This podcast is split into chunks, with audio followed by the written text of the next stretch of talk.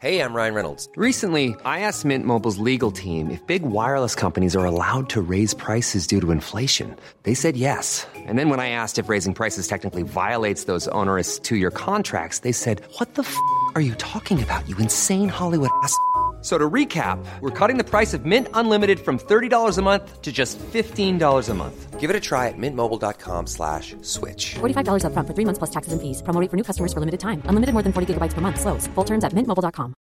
Hi, I'm Daniel, founder of Pretty Litter. Cats and cat owners deserve better than any old fashioned litter. That's why I teamed up with scientists and veterinarians to create Pretty Litter. Its innovative crystal formula has superior odor control and weighs up to 80% less than clay litter. Pretty Litter even monitors health by changing colors to help detect early signs of potential illness. It's the world's smartest kitty litter. Go to prettylitter.com and use code ACAST for 20% off your first order and a free cat toy. Terms and conditions apply. See site for details. There's never been a faster or easier way to start your weight loss journey than with PlushCare. PlushCare accepts most insurance plans and gives you online access to board-certified physicians who can prescribe FDA-approved weight loss medications like Wegovy and Zepbound for those who qualify. Take charge of your health and speak with a board-certified physician about a weight loss plan that's right for you. Get started today at plushcare.com slash weight loss. That's plushcare.com slash weight loss. plushcare.com slash weight loss.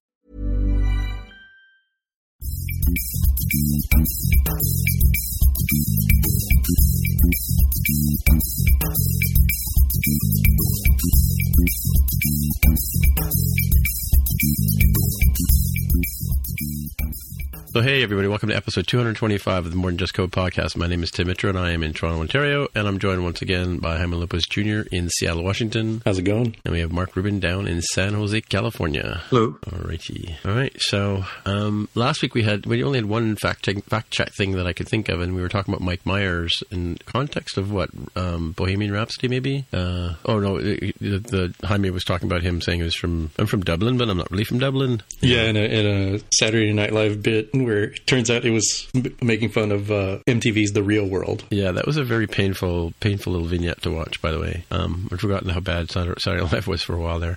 um, yeah. Anyway, it turns out he's. I was watching an interview with him uh, last week when I was recapping some things on um, uh, Bohemian Rhapsody. As a matter of fact, I was watching some things about the, the cast of characters. But he uh, apparently is was born in Liverpool, even though he was he was he grew up in uh, Toronto, Ontario, actually in Scarborough, uh, which is a, a suburb of Toronto. So yeah, so that's a surprising fact about Mike Myers. So, There you go. Speaking Yeah. of Liverpool, Paul McCartney's on tour again. but yeah, yeah, is he? Well, he's got to Hmm. be. He just announced it. Oh, really? Okay, Coming to that's San good. Jose in July, so it's a it's Yeah, a he's, off. yeah, he's a bucket list guy for sure. Yep. But like, but like, I mean, talk about breaking the bank to go buy a ticket for that show, eh? Yeah, it could be expensive. Yeah, Yeah, yeah.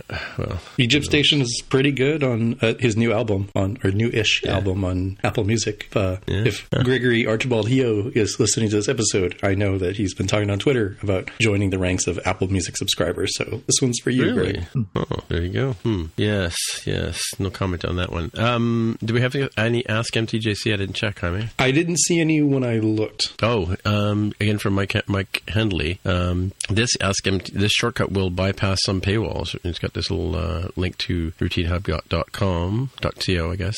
Uh, let's see what it says. Oh, it's a shortcut, I guess, for for uh, for Apple shortcuts. Well, that's nice. That's cool. Let's try that one out. So I guess we'll make that a pick as well, right?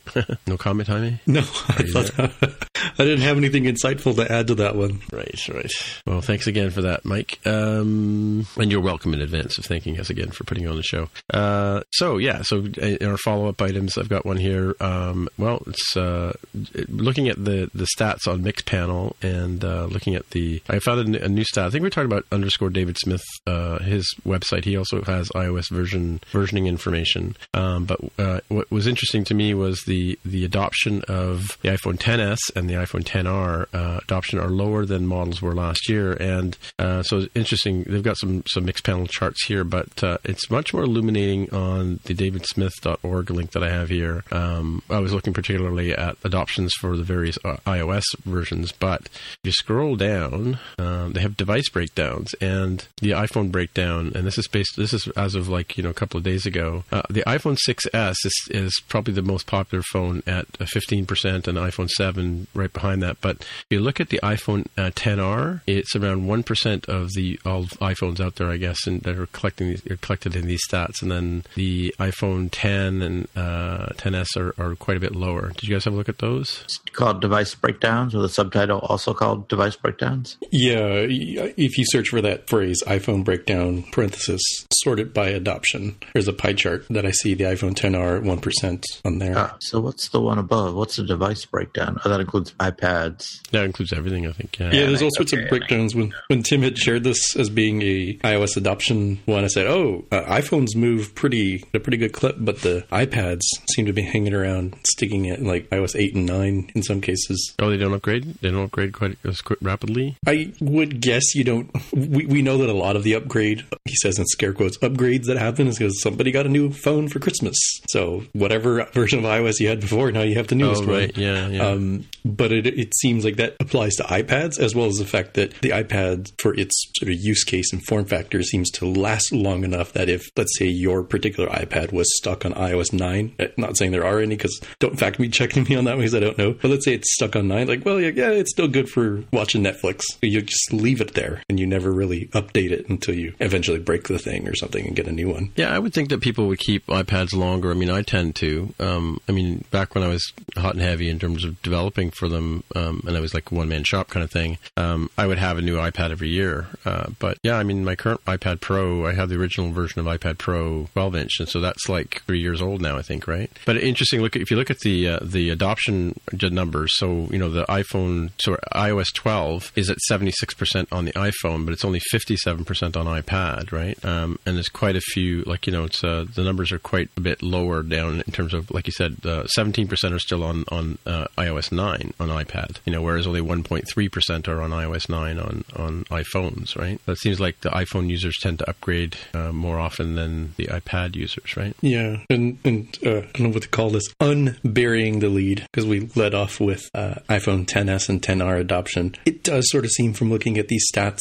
and seeing the scary news as we talked about in previous weeks, and also even just seeing Apple's mm, marketing strategy where they are saying, "Hey, trade in what is it, iPhone 8 Plus or 8? I forget what it is you're supposed to trade in, and you get a pretty sizable discount um, for the trade-in value of that device to get a iPhone 10r." Right. Is that so? Yeah, we, I think I talked about that on, on our Slack or whatever. Um, that I saw an ad for four ninety nine for an iPhone on in the states, um, but I could never sort of figure out how they calculated that because when I went in, it was like it just showed the retail price of the phone. Yeah. So, that? what's the base price? Is it like six forty nine for the ten I R? think so. Yeah, yeah. Let- Let's pretend it's six forty nine because if it's seven forty nine, we just add a hundred. Um, so you're getting like two hundred ish dollars trade in value for that iPhone. Gosh, I really don't remember if it was seven plus Yeah. or eight plus. Um, Well, I've seen I've seen people do the calculation on the trade in value for their, their devices, and they're getting uh, two hundred to three hundred dollars uh, as trade in, right, from Apple. I think Apple's numbers are a little lower than say the Orchard service that I used from when I sold my iPhone six Plus, right? That I got almost 300 350 dollars for when I traded What it in what's last interesting is if you look at the iPhone 10 usage, it's 3.2% of iPhones, but the 10s, and, well, the 10s is 2.9% and the 10s Max is 0.7%. So the sum of 10s and 10s Max is 3.6%, which is higher than the 10. Right, So right. that means that adoption of the 10s and the 10 uh, 10s Max is larger than the 10, even though the 10's got over a year advance on it. So that's kind of interesting.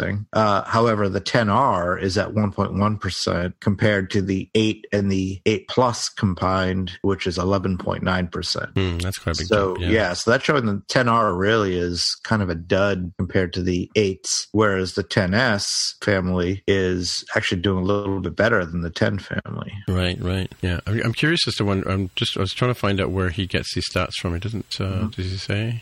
I thought it was from his apps. Oh, his app, audiobooks. Okay, right. Right. Interesting. Yeah, Yeah, so no, it's that's- caveated that's a, there. little, that's a little unfair. It's because it's it's a selective audience, you know, that saying that the people. This is just amongst the type of people who want to use his books or his app rather. It doesn't. It, and Right, numbers right. may be very different for other types of apps or and or the overall picture. Yeah. It's kind of hard to say. See, like I would tend to use the Amazon or the Audible app myself. I wouldn't necessarily use his app, right? Well, that's what's good about Mixpanel is it's a whole cross section of apps. Yeah, yeah. Because they're one of those statistic places, right? Like that uh, provides services to multiple people, like Flurry used to do. Yeah, right, right. That's that's what Mixpanel is. Yeah. So okay, so looking at the Mixpanel charts, also linked in the notes, uh, as of December, let's say December first, we'll have to check how valid this is because it's uh, the release dates are not necessarily the same. But but as of December first, let's say, or a little the next dot after December first, which is like December approximately today, you know, plus or minus a couple days, we got the iPhone 10 at it's looking like four and a half percent of total usage, I guess. Uh, and the uh, 8 Plus is at around 3%, and the 8 is around, let's say, 2.5%. So let's say, let's say 4.5% for 10 and 5.5% for combined 8 and 8 Plus. And now let's look at the other chart, which is the 10 hour. The other chart's from last year, though, isn't it? You're looking at the two I, charts. I the was just bottom looking at last year's chart. Oh, okay. Yeah. So that's where we got the, the 10 was at around 4.5%, and the 8 and the 8 plus combined were around 3.5% at roughly, you know, first week of December after Oh, okay, right. In looking at the wrong color. yeah, because it only it's it's only a valid comparison if we compare at roughly the same time after release, right? You can't Okay, you can't yeah. judge them against a whole another year of adoption. Right, I follow you. Okay. So if looking at the iPhone 8 and iPhone 10 adoption, that's where I get the roughly four and a half percent for the 10 and combined five and a half percent for the 8 and 8 plus. And now let's look at you know, roughly the same amount of time after the 10R, 10S, and 10S Max adoption. We get 10S Max is at around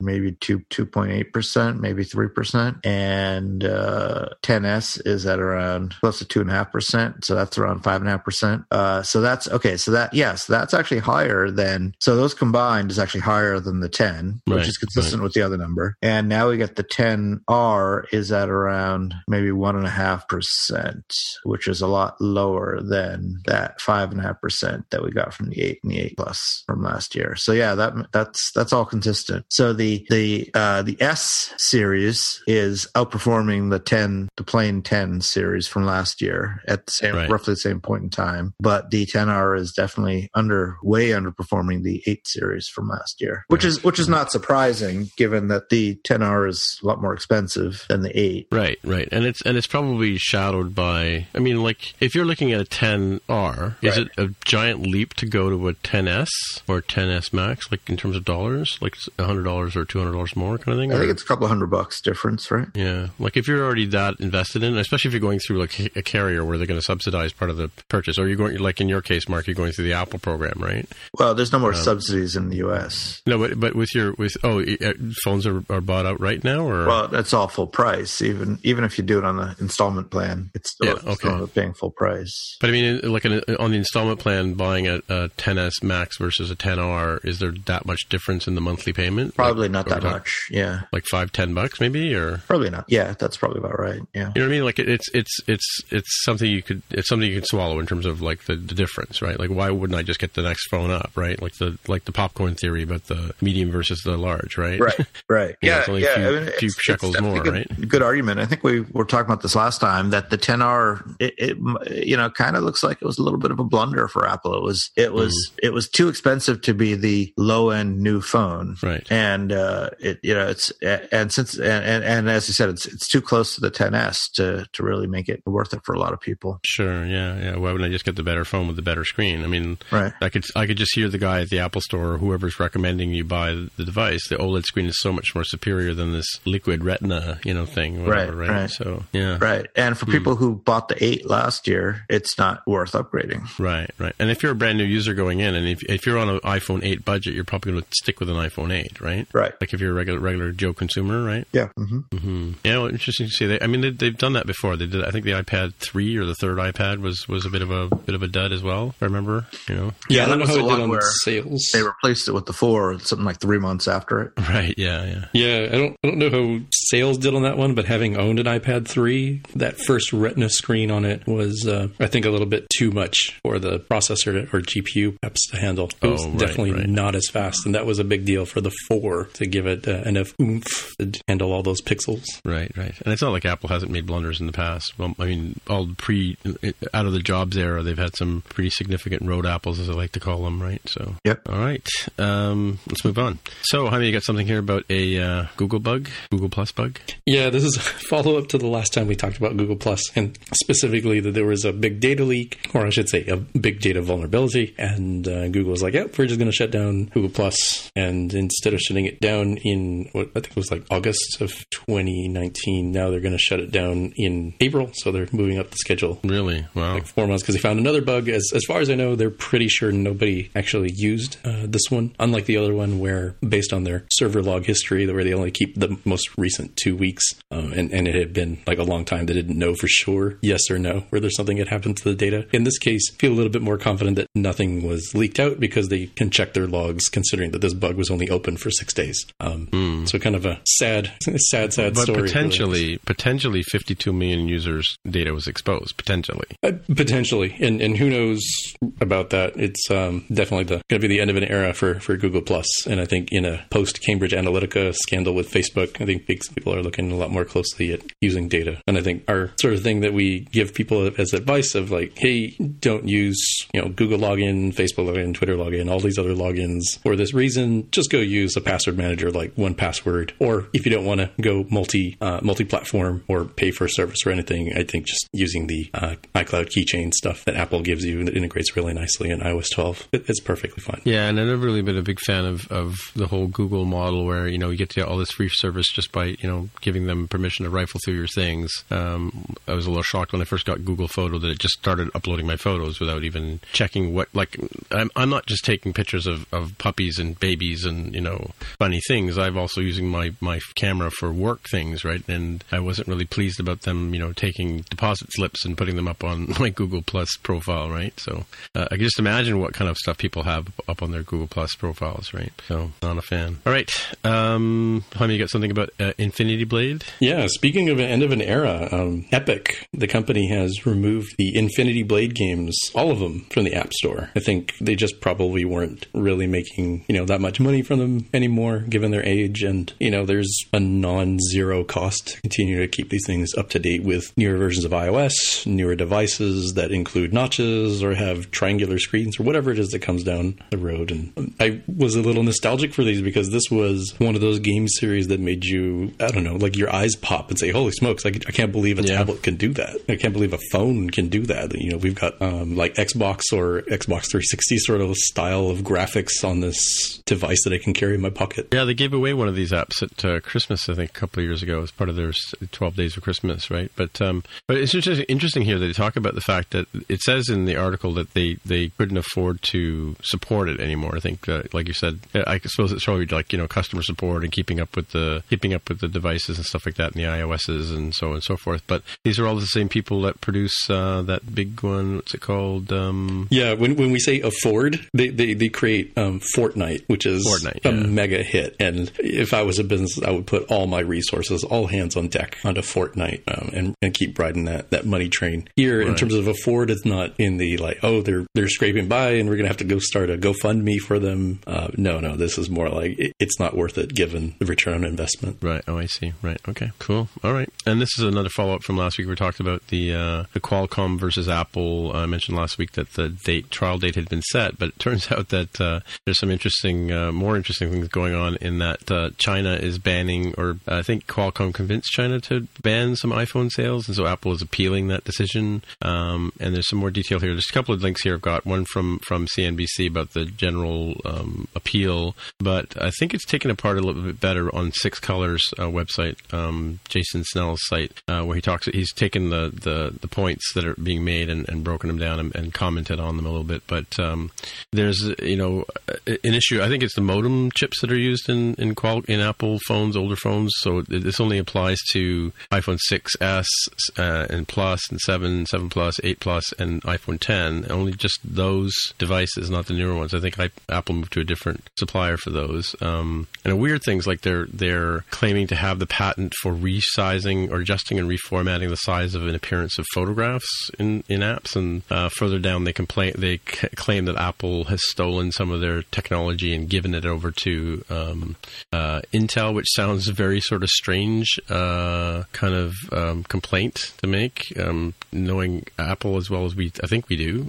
I think we think we think I think we do. I mean, I'm not saying that right, but um, you know what I mean. Like we have faith in Apple that, that they wouldn't do this kind of thing, and they don't really need to. But why would they steal something and give it to a competitor? It sounds kind of petty. Uh, but the interesting last one is that they're claiming that uh, Qualcomm is claiming somehow that T- Tim Cook is going to run for president, um, probably to make him a target for Donald Trump to bash against. Right. So um, interesting stuff. I don't know if you guys have read any of these articles or kept up with the story between Apple and Qualcomm. Yeah, yeah. There, there may, there may actually be a, a pretty large political element to this beyond the the thing you just mentioned. Uh, in that, you know, Apple has, uh, well, at least was uh, until recently, was the largest uh, market cap company in the United States with over a, Right, a trillion yeah. dollars, uh, and uh, as such, they are a big part of the American economy and the American stock market. Uh, and of course, you know, as as Apple's stock dropped pretty tremendously in the past couple of months, it brought Yeah. a lot the stock market down with it. So so this could be. Now, I mean, certainly there's there's this battle between Qualcomm and Apple, but China acting on it could easily be part of the trade war that we're in right now. Oh, that's by- true. Yeah, by yeah.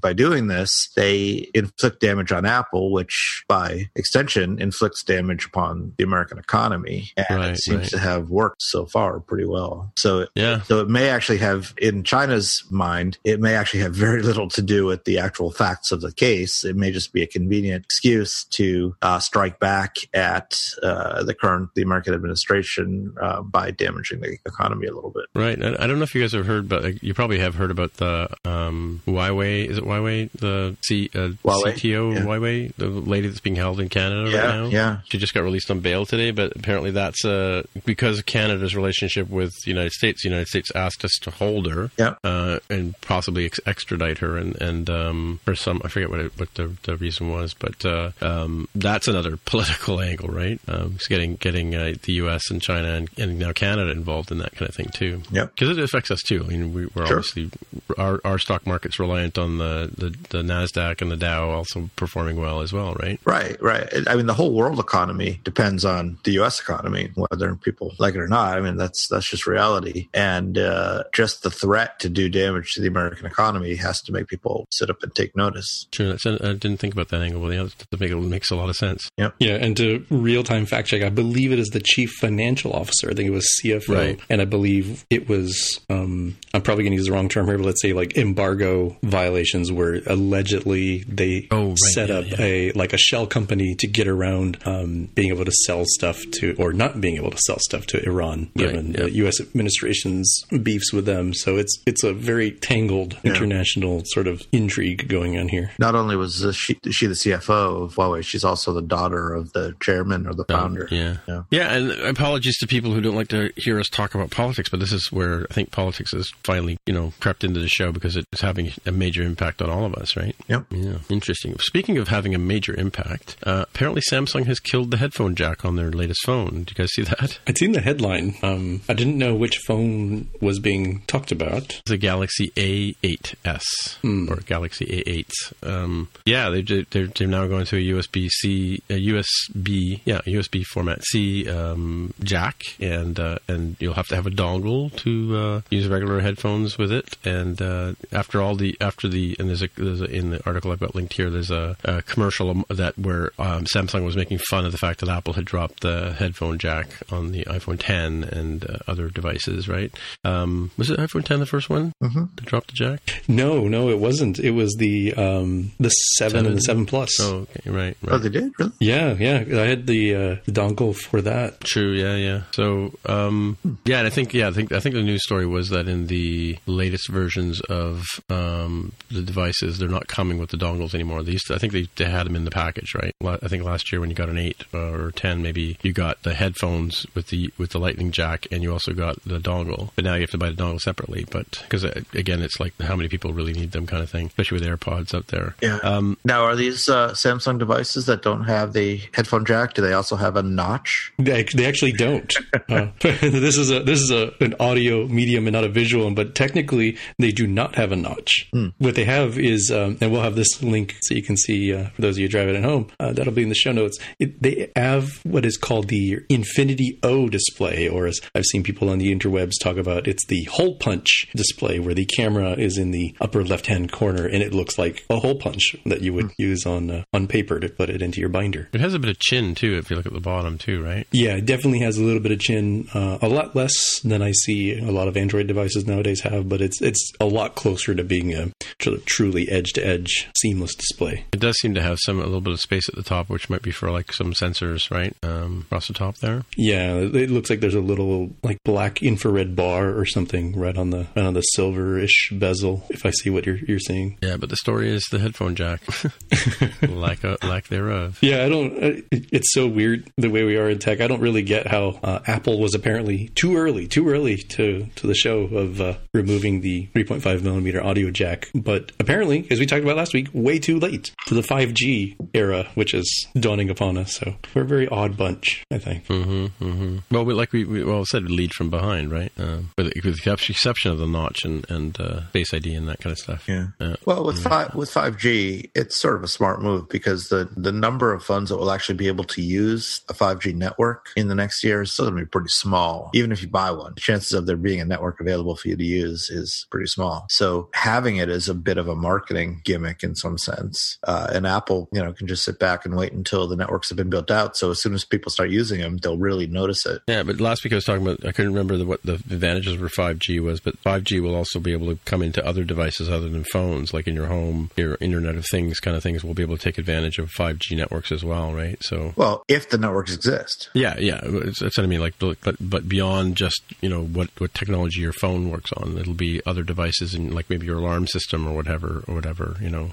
HomeKit devices. Who knows what, what it'll be? But but that's one of the advantages of the, the promises of, of 5G is it'll it'll get more into the tech we all use right throughout the throughout our lives. Anyway, cool. All right. So Jaime, you have some stuff here uh, in the main area about Swift tricks. Yeah, this one's a blog post called "A Few Swift Tricks That You Might Not Know" by uh, Mike Pesate or Pesate. I'm not sure how the name is pronounced. Um, some of these I really didn't know you could do in Swift, and, and some I think I wanted to bring to the forefront as sort of a mm, patterns or techniques that I happen to use and enjoy. So one that I didn't know is is right here, number one on avoiding type repetition, where instead of doing, and, and I'll read from this example, uh, let you know your variable name. So like let foo of type bar equal, and then you do bar to instantiate that type. Um, I didn't know you could do let foo of type bar equal dot init, so calling the dot init function uh, without putting without prefixing with the type. Um, I I thought that was kind of weird, and I, I be honest, I'm not 100 percent certain how I feel about it. But the what he says here in the blog post is that the compiler can infer what that should be, and that'll lets you um, that'll let you avoid. Let's say if you're um, renaming some type, and it's like, oh man, like this thing was called this, and now I have to go change the million different places that it's called something else. Um, hopefully, the Xcode refactoring renaming tool will help you with that, but it, it won't in all circumstances. Yeah, it's interesting here though is that he's showing how to how to create a like a rectangle um, with by passing in initial, values as well, right? In the init dot init. I've, I've seen a developer, a colleague of mine, do something similar to this when we first were switching over to Swift, and, and it looked odd to me, but it was, I don't know if it was exactly using init or even I think maybe the new word new um, to do something similar to this. But Yeah, well, Yeah. you know, bar or or you know, uh, class name parentheses parentheses open close parentheses, or even with with primers inside is really just a shortcut for class name dot init parentheses. Right, it's, right. It, it's just a shortcut for that. And since you're giving the type on the left hand side of the equal sign in this particular case, then Right, yeah. then you can leave out the class type and just call the dot init. So it, it's it's it's not really anything new or fancy. It's just it's it's it is kind it's just a stylistic thing. It kind of depends what you like. sure, yeah, And uh, yeah, it's you know if you like it, great. yeah, I can just see the code review discussions about this one. Yeah, that's why I'm going to let that one sort of soak for a little bit, maybe over the holidays before I decide uh, one way or the other. Because the one of the benefits I definitely see of it is like, yeah, it's kind of less repetitious.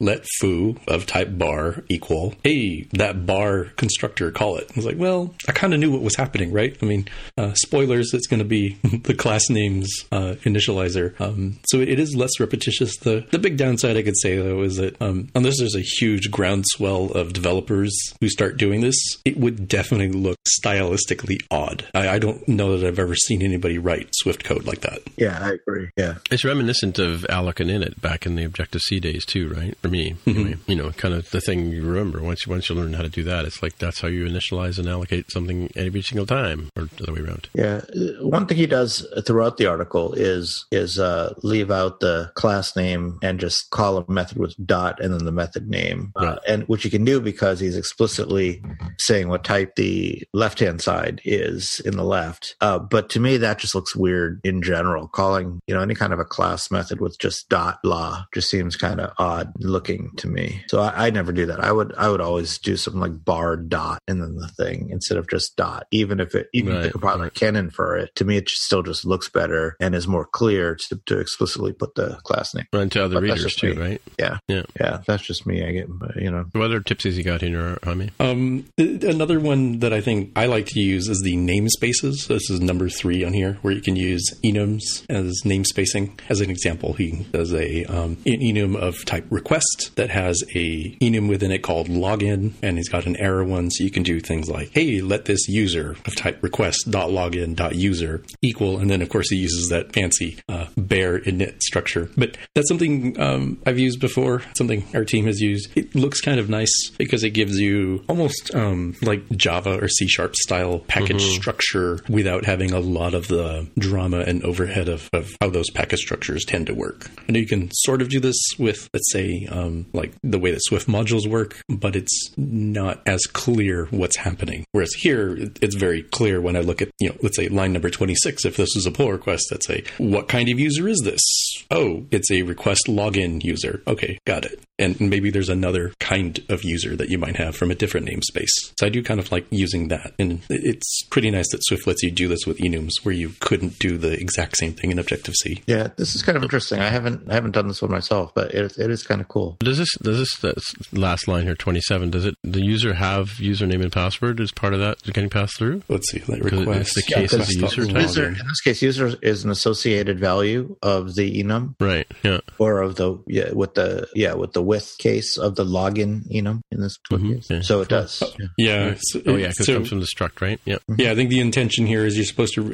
Let's pretend you didn't have um, everything on the right hand side of the equal sign. It's sort of the way you could read, you know, create this user of this type and then go ahead and log in that user. Right. Right. So it's trying to be a little bit more uh, like prose and less like uh, mathematical formula. Mm-hmm. Uh, the other one that I think I'll, I'll bring up here is the molds one is something that I, I haven't done it exactly as he has here. Uh, so as he describes a mold as a container you use to make replicas of things uh, that are mass produced, like, you know, plastic molding, for example. Um, here he's using an extension on UI label and says, hey, look, there's a class of R called heading. And in my, let's say my design system, my UI label will, for a heading type will always be uh, font size of 18 and the text color is black. You can imagine your design system might have something totally different for uh, body text and all those other bits. So then you can use it as like, hey, I'm going to create a heading label of type UI label, and its instantiation is just dot heading. Um, he brings it up as being very kind of similar to the way that you can create color references instead of saying UI color dot black, you would just say this is dot black. And so I, yeah. I kind of like that. I don't know how I feel about the extension on something like UI label for that, but when you read it, at the very least, it feels like, oh yeah, that's that's pretty easy. So I can match up to our design system. All right, he's creating a heading label. Is he using the heading property or heading type? Yes, perfect. Um, if he's using a body label for this particular screen, is he using the right one? Dot body, great. And then if I really, really care about the details, in Xcode makes it really easy. Just command click to get into the definition there. Yeah, it's reminiscent of a of a cascading style sheet type of thing in HTML, right? Yeah, I think that's what I kind of like about it. That is, um, cascading style sheets and, and the lack thereof is something that's kind of missed being in the iOS space and being out of the web world for so long. Mm-hmm, mm-hmm. Yeah, but it saves on the repetition of having to explicitly say what the font and the text and the color and so on and so forth is as you go, right? Yeah, mm-hmm. I, I do. I like that aspect of it as well. I, I, I don't like the syntax when you when you create a new one at the bottom uh, because it, it doesn't look right to to me to say yeah it, the the syntax that that shows let heading label colon UI label equal just dot heading and that looks like you're assigning it to an enum or something like that. Yeah, uh, and it's it it doesn't look right. It doesn't look like you're creating a new one, a new instance of this thing to me. Yeah, I think it's a style that, in my mind, works better for UI decoration type things, Mm-hmm. like like we're talking about color and, and, and CSS style sheet type stuff. I don't think it would work quite as well for non UI facing things. Um, the difference between creating and reusing a lot of times doesn't make a huge difference when it comes to the UI stuff. Uh, a lot of times we do just expect it to be reused, like for uh, table views or collection views. Um, I think I'd be a little surprised if I saw something getting created when I didn't expect it or getting reused when I didn't expect it in um, like the networking layer, for example. Yeah, but but let me give you an example of where this would be weird. Is say you have four different labels, all of heading type. So you'd have four consecutive let statements saying let heading label one, for example, equal dot heading. Let heading label two equal dot heading. Let heading label three equal dot heading, etc. Right. So it, so it looks like you're you're assigning them all to the same thing if you don't really know what's going on. As whereas if you when you have in a, in a normal uh, allocation or init of a of a structure of an instance, uh, you have the parentheses at the end and the you know well typically the the class name or or the dot init in his case that are telling you right away oh this is creating a new one. So it's very obvious that you're creating a new instance. Right, right. Yeah, I definitely agree with that. It, there's some clues to the reader that come from having those parentheses Right, um, on yeah. there. Yeah. Now, the analogy is if, say, you have an enum uh, that has a case dot heading, let's just say for the sake of argument, uh, and you want to make four instances of the enum, well, it, it, it works the same way that it's that it's working here. You'd have four let statements in a row, both being assigned to the same what seems to be the same thing, and it is creating four different instances of it in that case. So I- I guess that's the counter argument to what I'm saying that you know, enums do it. Why not this thing? But I don't know. It would take some getting used to, I guess, for me. Yeah, it feels like some of those domain specific languages or DSLs that people get really excited about and think they can be powerful, but they're a little difficult to get into. And if you're coming brand new onto a project and you weren't the one who had a part in creating that domain specific language, mm-hmm. I often find that sort of difficult to, mm-hmm. I don't know, it, it just seems like it adds to the learning curve. Yeah, I guess one one way you could get around this, if you if you really wanted to, was inside the class, the heading class, inside the extension and UI label. Uh, instead of returning, instead of having heading be a, a var, which is what they're doing here, a static, uh, you know, class variable, class uh, pr- uh, property, uh, you could have it return a function that did exactly the same thing. Not a return function, but a call a function that does exactly the same thing. So in that case, then you'd have to put the parentheses there as well, and it would look a little bit more like instantiating a, a regular class. Yeah, I, I get it. I get it. Yeah, instead of using that- that- a, a property, uh, you just use a function. Yeah, a function that would return that UI label in this case. Yes, exactly. Yeah, Mm-hmm. yeah, yeah. Uh, presumably, this is setting up so that you can use this like instance of UI label anywhere in your code, right? Like using it, like declaring it dot heading type. I think so. I, it is actually creating an instance of a of a UI label that has these particular properties Yeah, yeah. because it's a it's a, it really is a factory method. It just doesn't look Right. like a factory method so much. Right, gotcha. Cool. yeah, so food for thought. We'll have that link in the show notes. Mm-hmm. Yep. All right. Speaking of um, changing things, what does uh, triple triple two straws have for us, I? Yeah, uh, Mr. Paul Hudson from Hacking with Swift has a note here on a change in Swift 5 that will change how the optional try, that's the try with the question mark at the tail end of it, works with regard to optionals, uh, specifically nested optionals, where he brings up an example where um, you have a struct and it has a failable initializer, so it's init with question mark, and it also has a function that throws.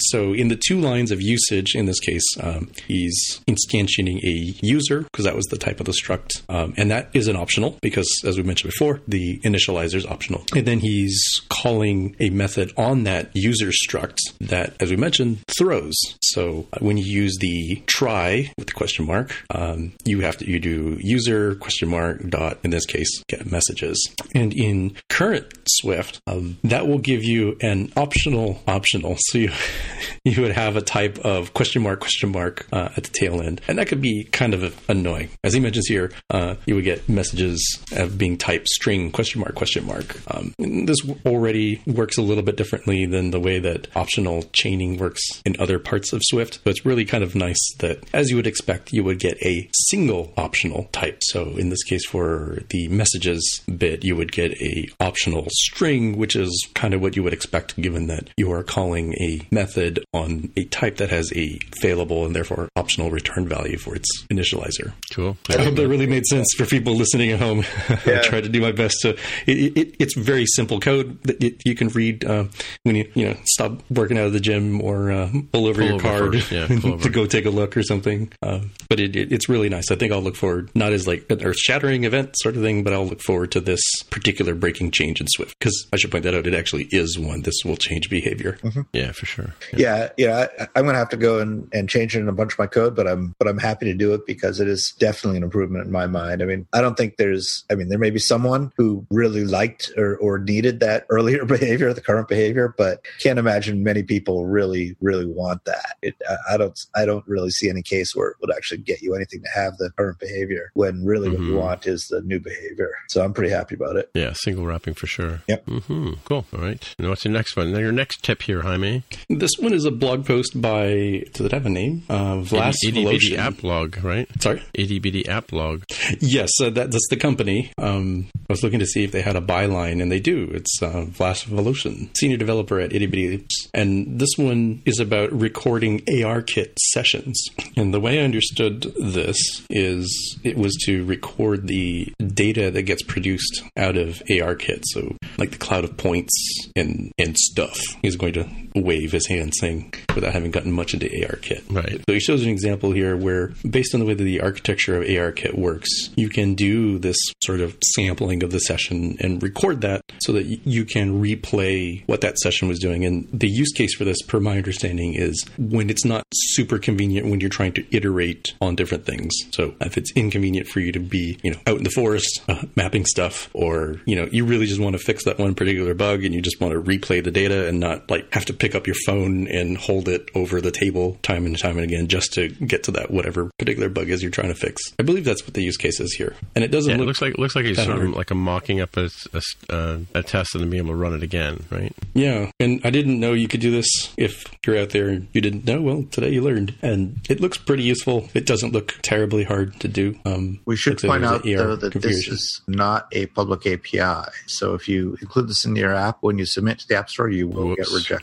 Yes, but- yeah, th- thank you. Yeah, but it seems like a great diagnostic tool when you're building your app. Yeah, definitely one of those ones that you don't want to ship with and get sadly rejected. Cool. Yeah, in the video, yeah. hmm Is that all you want to say about it, Jaime? Yeah, I didn't have much to add to it. Um, seemed like a, a useful thing. It does make me think of how that would be kind of cool to be able to do, e- even if we had to do uh, the private API thing where, okay, put this in my debug builds, but strip it out before submitting to the App Store for protection releases. It'd be kind of nice to have something similar for um, other sensor type work that you might do that you would really, really want to use simulator, or at least I can't use a simulator. I can connect to a device that's just sitting there. Um, Thinking of like camera type stuff, location type stuff. I, I guess a little bit for location, but um, core motion, you know, motion chip sensor stuff. Definitely like to see more of that. That you could like record and then replay and stream the, the data back. So for those of you driving at home, it it, use, it taps into the low level f- uh, frameworks like AV Foundation and Core Motion, and gives you back color image, color image information, accelerometer readings, gyroscope readings, device orientation from the magnomet- magnometer inside the device, and uh, face data if you're using the tr- True Depth True Depth camera, and depth also from the True Depth camera. So then you can it records those um, readings and you can store them and play them back. Neato. All right. What do you, what else? What other tip have you got for us, Jaime? Yeah, this one's a blog post by Andrew Fitzpatrick of the Big Nerd Ranch, and it is with regard to the new iPad Pro, which has the USB-C port that can connect to external displays. And looking at this blog post, and one of the statements right here, it looks like it's really easy to add external display to support to your iOS app. Um, as stated here, I'll read this this one paragraph. Oh wow, yeah, that's wildly simple. Make a window, add a root view controller to it, and set the window screen to the external screen. When the screen's disconnected, just hide and nil out the reference to the window so it can be deallocated. And he's got some uh, examples here and some notification center stuff that you have to listen to to observe the um, connect and disconnect stuff. But it doesn't look like a ton of code. So if you wanted to add another screen, another window to your your app when you're on an iPad and connected to an external display, this looks pretty handy and easy to do. There there are some caveats he mentions here, like um, don't forget that that screen is not touch sensitive, so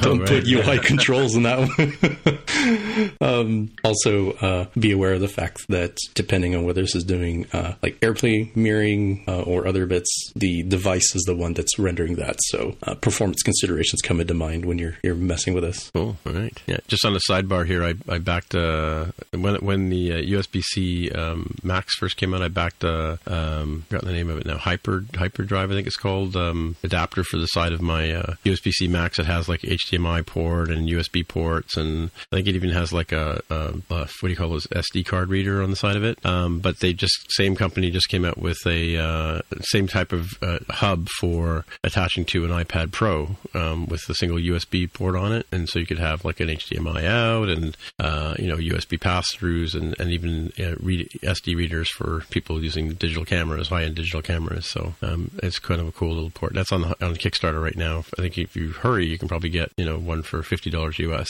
Um, yeah, that's cool. I just got my hands on a on a, a iPad Pro 11 uh, at the office. There, we just we picked one up for testing, and um, yeah, it's pretty pretty neat little device. It's, it's more like a slate, like uh, it's you know very squarish. You know, not doesn't have the rounded back like the old uh, iPads used to have. So and no no rounded corners. It's all like square cut. It's more like a iPhone 5 style or iPhone 4 style. Um, you know how they had the machined edges, right? Um, looks pretty cool. So I haven't really played played around with it much, but you know, looks nice. Have you guys looked at the new devices at all? I haven't. I haven't actually had a chance to go visit a store and go check out Right. uh, new iPad, new pencil, new what watch? I think I was looking for. Right, Yeah. right. Yeah, it's pretty cool looking. Uh, pretty, pretty cool looking iPad for sure. All right. So we're at the pick uh, section of our show now. Um, what do you got there for us? Hey, I may jump in there with your pick. Yeah, this one is not a new article. It is given by the URL slug. It looks like this is from 2007, so it is a little bit more than 11 years old now. Um,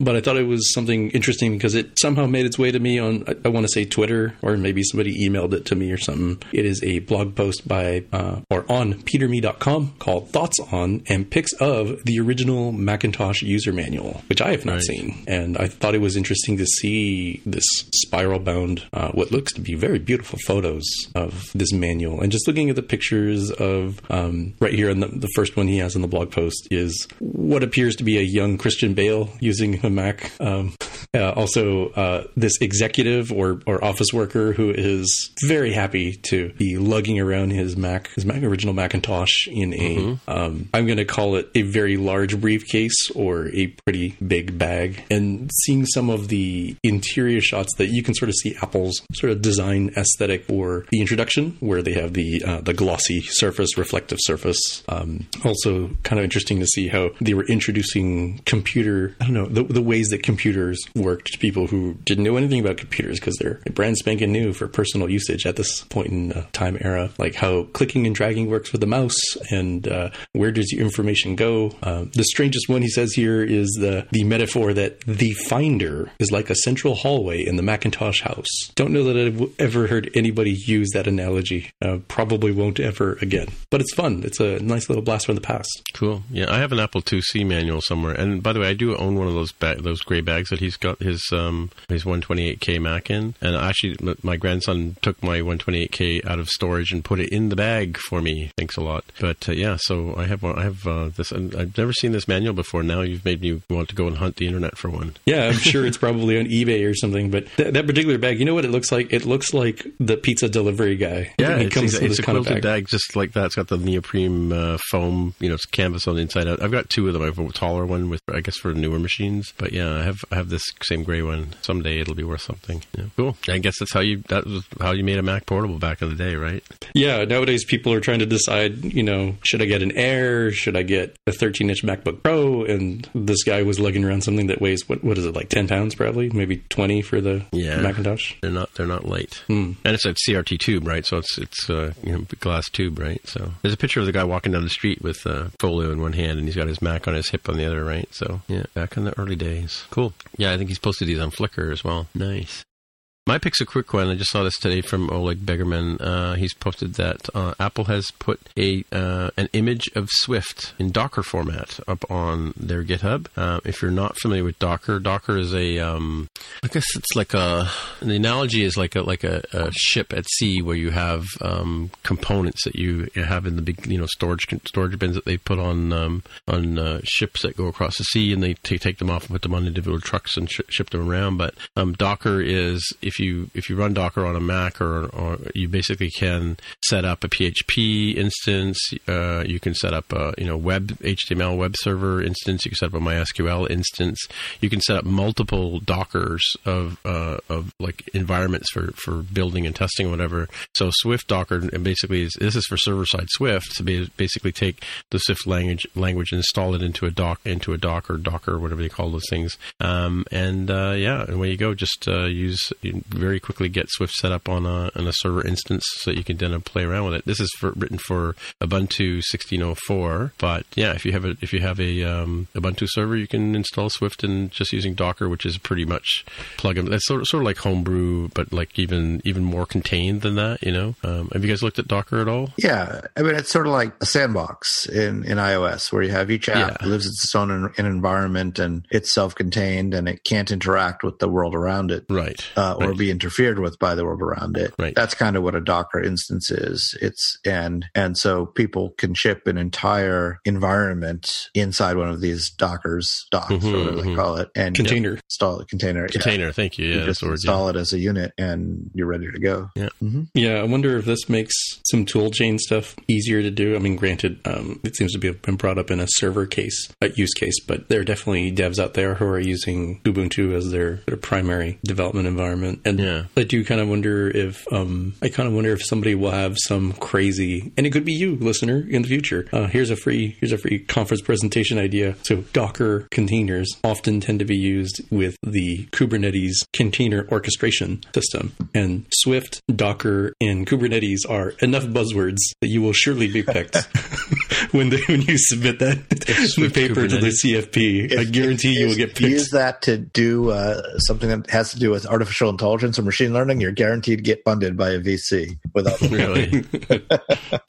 nice. Well, there you go, folks. There's your tip for the week. Run away and get some VC funding. yeah. Yeah, I actually think this is how IBM. Remember when Swift just first came out? We were talking about, oh wow, look cool, look how cool it is that IBM lets you run Swift um, in a browser. I Yeah, believe that, that they were using something Docker or other they containers. had. Yeah. Yeah, I, I think they were using Docker containers to say, all right, somebody went to IBM.com slash Swift REPL or whatever the URL is. It's in the show notes from many years ago. Um, I think, you know, they were just firing up a container and it's like, great, server, run this instance of Swift on there. So I wonder if they, they sort of productionized what this was. I, I don't know what the source is here. I'd have to take a look at this particular project. Yeah, I just looked it up. It's the IBM Swift Sandbox that we talked about back in the day. Mm-hmm. Yeah, cool. Yeah, so it's kind of cool to see this coming to uh, to Docker. You know, I, I think it was only a matter of time, but you know, again, hosted by Apple, so getting it from the source as well. Cool. All right. Well, I guess that's it for another week. So until the big Christmas extravaganza, um, or holiday extravaganza, I guess we should include Kwanzaa and Hanukkah in there as well.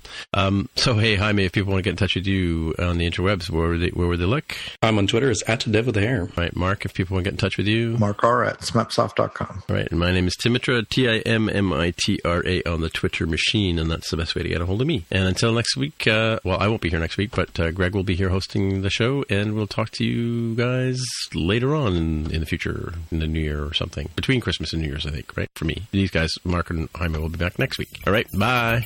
Bye. Bye. You've just experienced the More Than Just Code podcast. If you want to find out more about the show, you can visit the More Than Just Code website at mtjc.fm. There you'll find a summary and show notes of each episode. We list links to the items that we talk about on the show, picks for the episode, as well as links to the apps on the App Store. If you like the podcast, please leave a comment on the website and write a review on iTunes. If you're listening on Overcast, go ahead and press the recommend button. It really helps others find out about the show. You can also follow the show on Twitter at MTJC underscore podcast. If you'd like to support the show, you can pledge any amount on patreon.com slash MTJC. Thanks again for listening.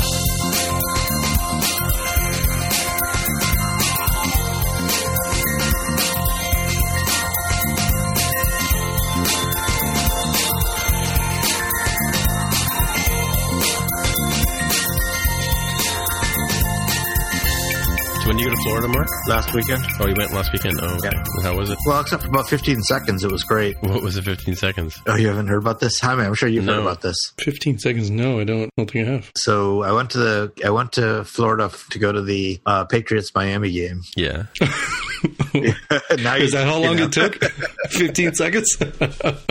The last play, yeah. So the Patriots had the game won. I mean, really, they had the game won. There are 15 seconds left. Yeah. They just kicked a field goal. They're up by five points. Yeah. They kick off. The Miami gets the ball on their own 31 yard line Yeah. with six seconds left. So time for Yeah. one play. Yeah. Miami does one of these lateral back and forth, crazy, silly things. Mm-hmm. Scores a touchdown Nice. and win the game. Wins the game. By two points or whatever. Yeah, one point. Hmm. Yeah. But I mean, it's just ridiculous. You know, all they had to do was tackle the guy, make one tackle. They had 60 yards to do it, 70 yards to do it. They Mhm. couldn't tackle the guy. So they ended up losing the game. Just crazy, crazy fluke Wow. thing. That's like a Toronto Maple Leaf thing. They would snatch de- de- uh, defeat from the jaws of victory, right? Yeah. Yeah, they definitely did this time for sure. Painful. Yeah, that was. I, I didn't even connect with the fact that you were there and going to that Yeah. game. Um, Hmm.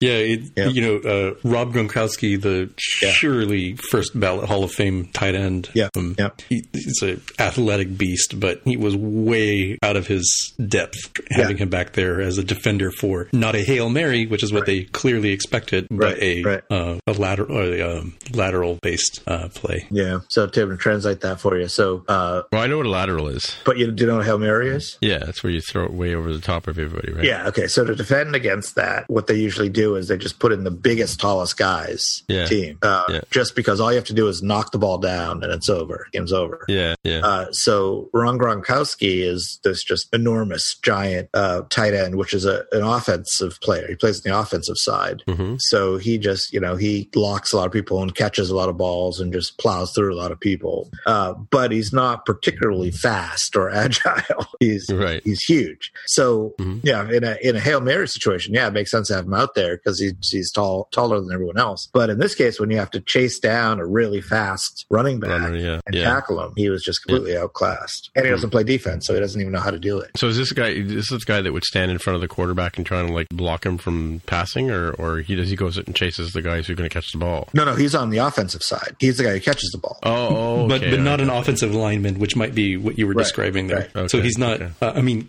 tight ends often have blocking uh, responsibilities, but they're Right. uh, also got you know pass catching responsibilities as well. Right, Right. right, okay. Yeah, I pretty much know what the center is and what the uh, quarterback, Quarterback is. Is, I know. yeah, and the kicker. Yeah. And the kicker, yeah, yeah. yeah. The only reason I know about center is because a friend of mine was a center on our team football, our football team. Ah. Football, you bet. Yeah, this will have to go the other direction for me come 2021. I'm like, Tim, give me the TLDR and hockey. They keep changing the rules in hockey, though. That's the thing, right? Like the, the, the hockey they play now is not the hockey I knew when I was a kid, right? So we used to have a two-line offside offside pass, but now they got rid of that to speed up the game, and now they have four on four overtime, and you know it was crazy back back in back when men were men, and you know they used to mash each other all over the place and have fights and stuff. You know, hockey's hockey's quite quite a bit different. You know, skill the skill of the players have gotten you know they've gotten all scientific and you know all into kinesiology and stuff like that, and sports science, and you know things have changed quite a bit. Definitely, I don't. I watch old uh, NFL film stuff. Yeah. and these Hall of Famer guys, like they they would not even make the um, you know like the backups or the third Yeah. string guys. They're just so unathletic for the modern era where everybody's got you know perfect training. They've got perfect diet regimens and all these other Yeah, things they're doing. They are just monsters by comparison. Yeah, if you go back and watch like a Bobby Orr, uh, like a like what do you call it, a play reel or whatever, where you know what you call it, highlight reel. Yeah, if you go watch a, a Bobby Bobby Orr highlight reel, it's like it's like he's like from somebody from ten or fifteen years in the future playing with the old guys because they have they have no frame of reference on how to stop the guy. Right, even the goaltenders don't even know how to how to defend his shots and stuff. And and um, I mean, he used to play he used to play with a pretty much straight stick with a single piece of tape on it, right, and uh, just fool everybody. And then you know even when Gretzky and those guys were around, they they kind of changed the game too, right? And the Russians, when the Russians came over and played against Canada, that was you know it was it was pretty embarrassing for the Canadian teams who thought that they were the Cana- team Canada thought they were like the be all and end all of hockey, right? So, but then you know like uh, like you you were joking on this podcast about like getting a big giant guy to, to go into the net. And, you know, I was trying to explain to you that it's already hard enough to score, right? But, uh, Are we opening up this this, uh, this kind No. of? Tim, I am 100% correct. You get a man who physically fills the entire net. And I understand this is a very difficult a very difficult proposition, but if you find Yeah. somebody who does that, it is physically impossible to score. you have to, have, somebody who would have to be like four feet tall and six feet wide. I mean, have you seen TLC or History Channel, whichever one I has have, like my they're- they're lying 1600 on their- pound their life? sides. They're barely getting out of bed. Never those people. You just wheel them out there. You put the put the Wheel skates them underneath them, slide them out like the Zamboni. I'm sure somebody would complain. You know. I'm not going to complain when I when I coach that team to ten Stanley Cups in a row. Yeah, but you know, but so so it's one thing to stop people from scoring. You also have to be able to put the puck in the net to win a game. That's that's the sad part about your theory. Yeah, it it, it, it eventually goes into um, well, no, actually, I, I still win no matter what, as long as my dude can take the punishment because I, I, I think there are limits on Yeah, the but size how do you win? pads. You win zero zero. Is like they don't even they don't even have they don't even have if there's a tie they have shootouts, right? Yeah, and Yeah. and so So you win the shootout The now other 'cause te- the other team gets scored continues to score nothing because my guy Yeah. fills every inch of Yeah. the of the net. And then eventually Yeah. you score one. And you, Yeah, he, I mean, he, I I could put a high school out there, and eventually he'll score on an NHL class goalie if we go like five hours into into Yeah. penalty shots. Yeah, your guy'd be all black and blue though. I don't think he'd I don't think he'd be happy. That that's the one limit. I, I don't think there are. Uh, I think there are limits on the size of the. Well, I can tell you, for having regulation. having having actually seen the velocity with which a, a professional hockey player shoots the puck, I, I'm glad they never hit me with the puck. Let's put it that way. yeah, you know, like these are ballistic shots, right? You know, yeah. yep, yep. Not like they're you know regular house league guys who just you know they're they're painful too, but you know when they hit you, but yeah, it's a whole different game. It'll be interesting to see. So I, I was thinking like uh, I didn't mention it last week, but uh, the Seattle Slytherin. How about that? The, the to go with a, a hockey name and yeah, go Harry like, Potter branding on it. like a sort of S for snake, like it looked like a snake or whatever. So I just thought immediately thought of the Seattle Slytherin or whatever. It's not unheard of because the Anaheim Ducks Yeah. came out because I think Disney owned a team or through some the time, subsidiary, yeah, yeah. and they had the Mighty Ducks franchise But movie Seattle franchise. has no connection to Harry Potter, though, right? That's I true. don't, I don't think we do. How about the Seattle Hendri- Hendrix is from softs Seattle, with an apostrophe? Seattle what? Softs with apostrophe softs, short for hmm. Microsofts. The Starbucks. How about the Starbucks?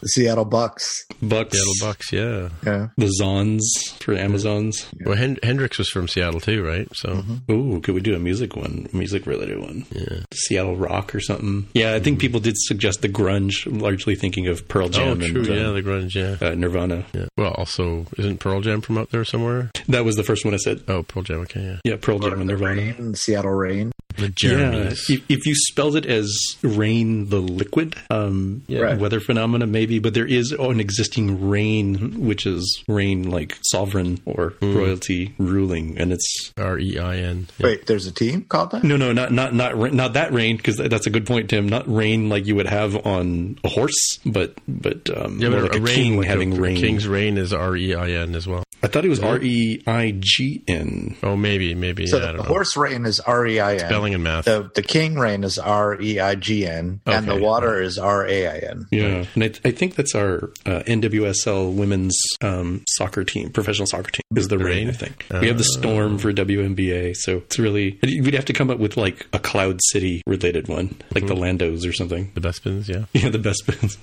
The Seattle Bespin. The Seattle Needle, like for the yeah, Space we do have the Space Needle. Well, you have a gray sky, right? So Seattle Grays. So go, going in the uh, in the tradition of like the Syracuse Orange, who were the the Orangemen for a very long time, and they made it more gender inclusive by calling it the Orange, and they have an orange. Oh, he has like a golf ball or something. I don't know what he, an orange sphere is their is their mascot. You can't do that because of the the other guy, the the guy from Philadelphia. Oh man, the gritty. I really hope we get something crazy like gritty. I'm jealous of Philadelphia for having this crazy mascot that they hated, and then everybody made fun of him, and they circled the wagons and unified as a tribe and said, "Screw you, world. He's one of ours. Yeah. You don't say nothing about him. We love him now." Yeah, I bumped into Carlton downtown a couple of weeks ago. Carlton the Bear, Toronto Maple Leafs. Not the mascot. Yeah, yeah. Hmm. But Carlton is the name of the road that the Maple Leaf Gardens used to be on. So 60 Carlton was the address, and so his number is 60, and his name is Carlton. I pointed at him too, and he pointed at me back. For Greg. yeah. All right, are we done? I think we're done, gentlemen. So, and a short one this week. Hi, I'm Daniel, founder of Pretty Litter. Cats and cat owners deserve better than any old fashioned litter. That's why I teamed up with scientists and veterinarians to create Pretty Litter. Its innovative crystal formula has superior odor control and weighs up to 80% less than clay litter. Pretty Litter even monitors health by changing colors to help detect early signs of potential illness. It's the world's smartest kitty litter. Go to prettylitter.com and use code ACAST for 20% off your first order and a free cat toy. Terms and conditions apply. See site for details. Even when we're on a budget, we still deserve nice things. Quince is a place to scoop up stunning high end goods for 50 to 80% less than similar brands. They have buttery soft cashmere sweaters starting at $50, luxurious Italian leather bags, and so much more. Plus, Quince only works with factories that use safe, ethical, and responsible manufacturing. Get the high-end goods you'll love without the high price tag with Quince. Go to quince.com/style for free shipping and 365-day returns.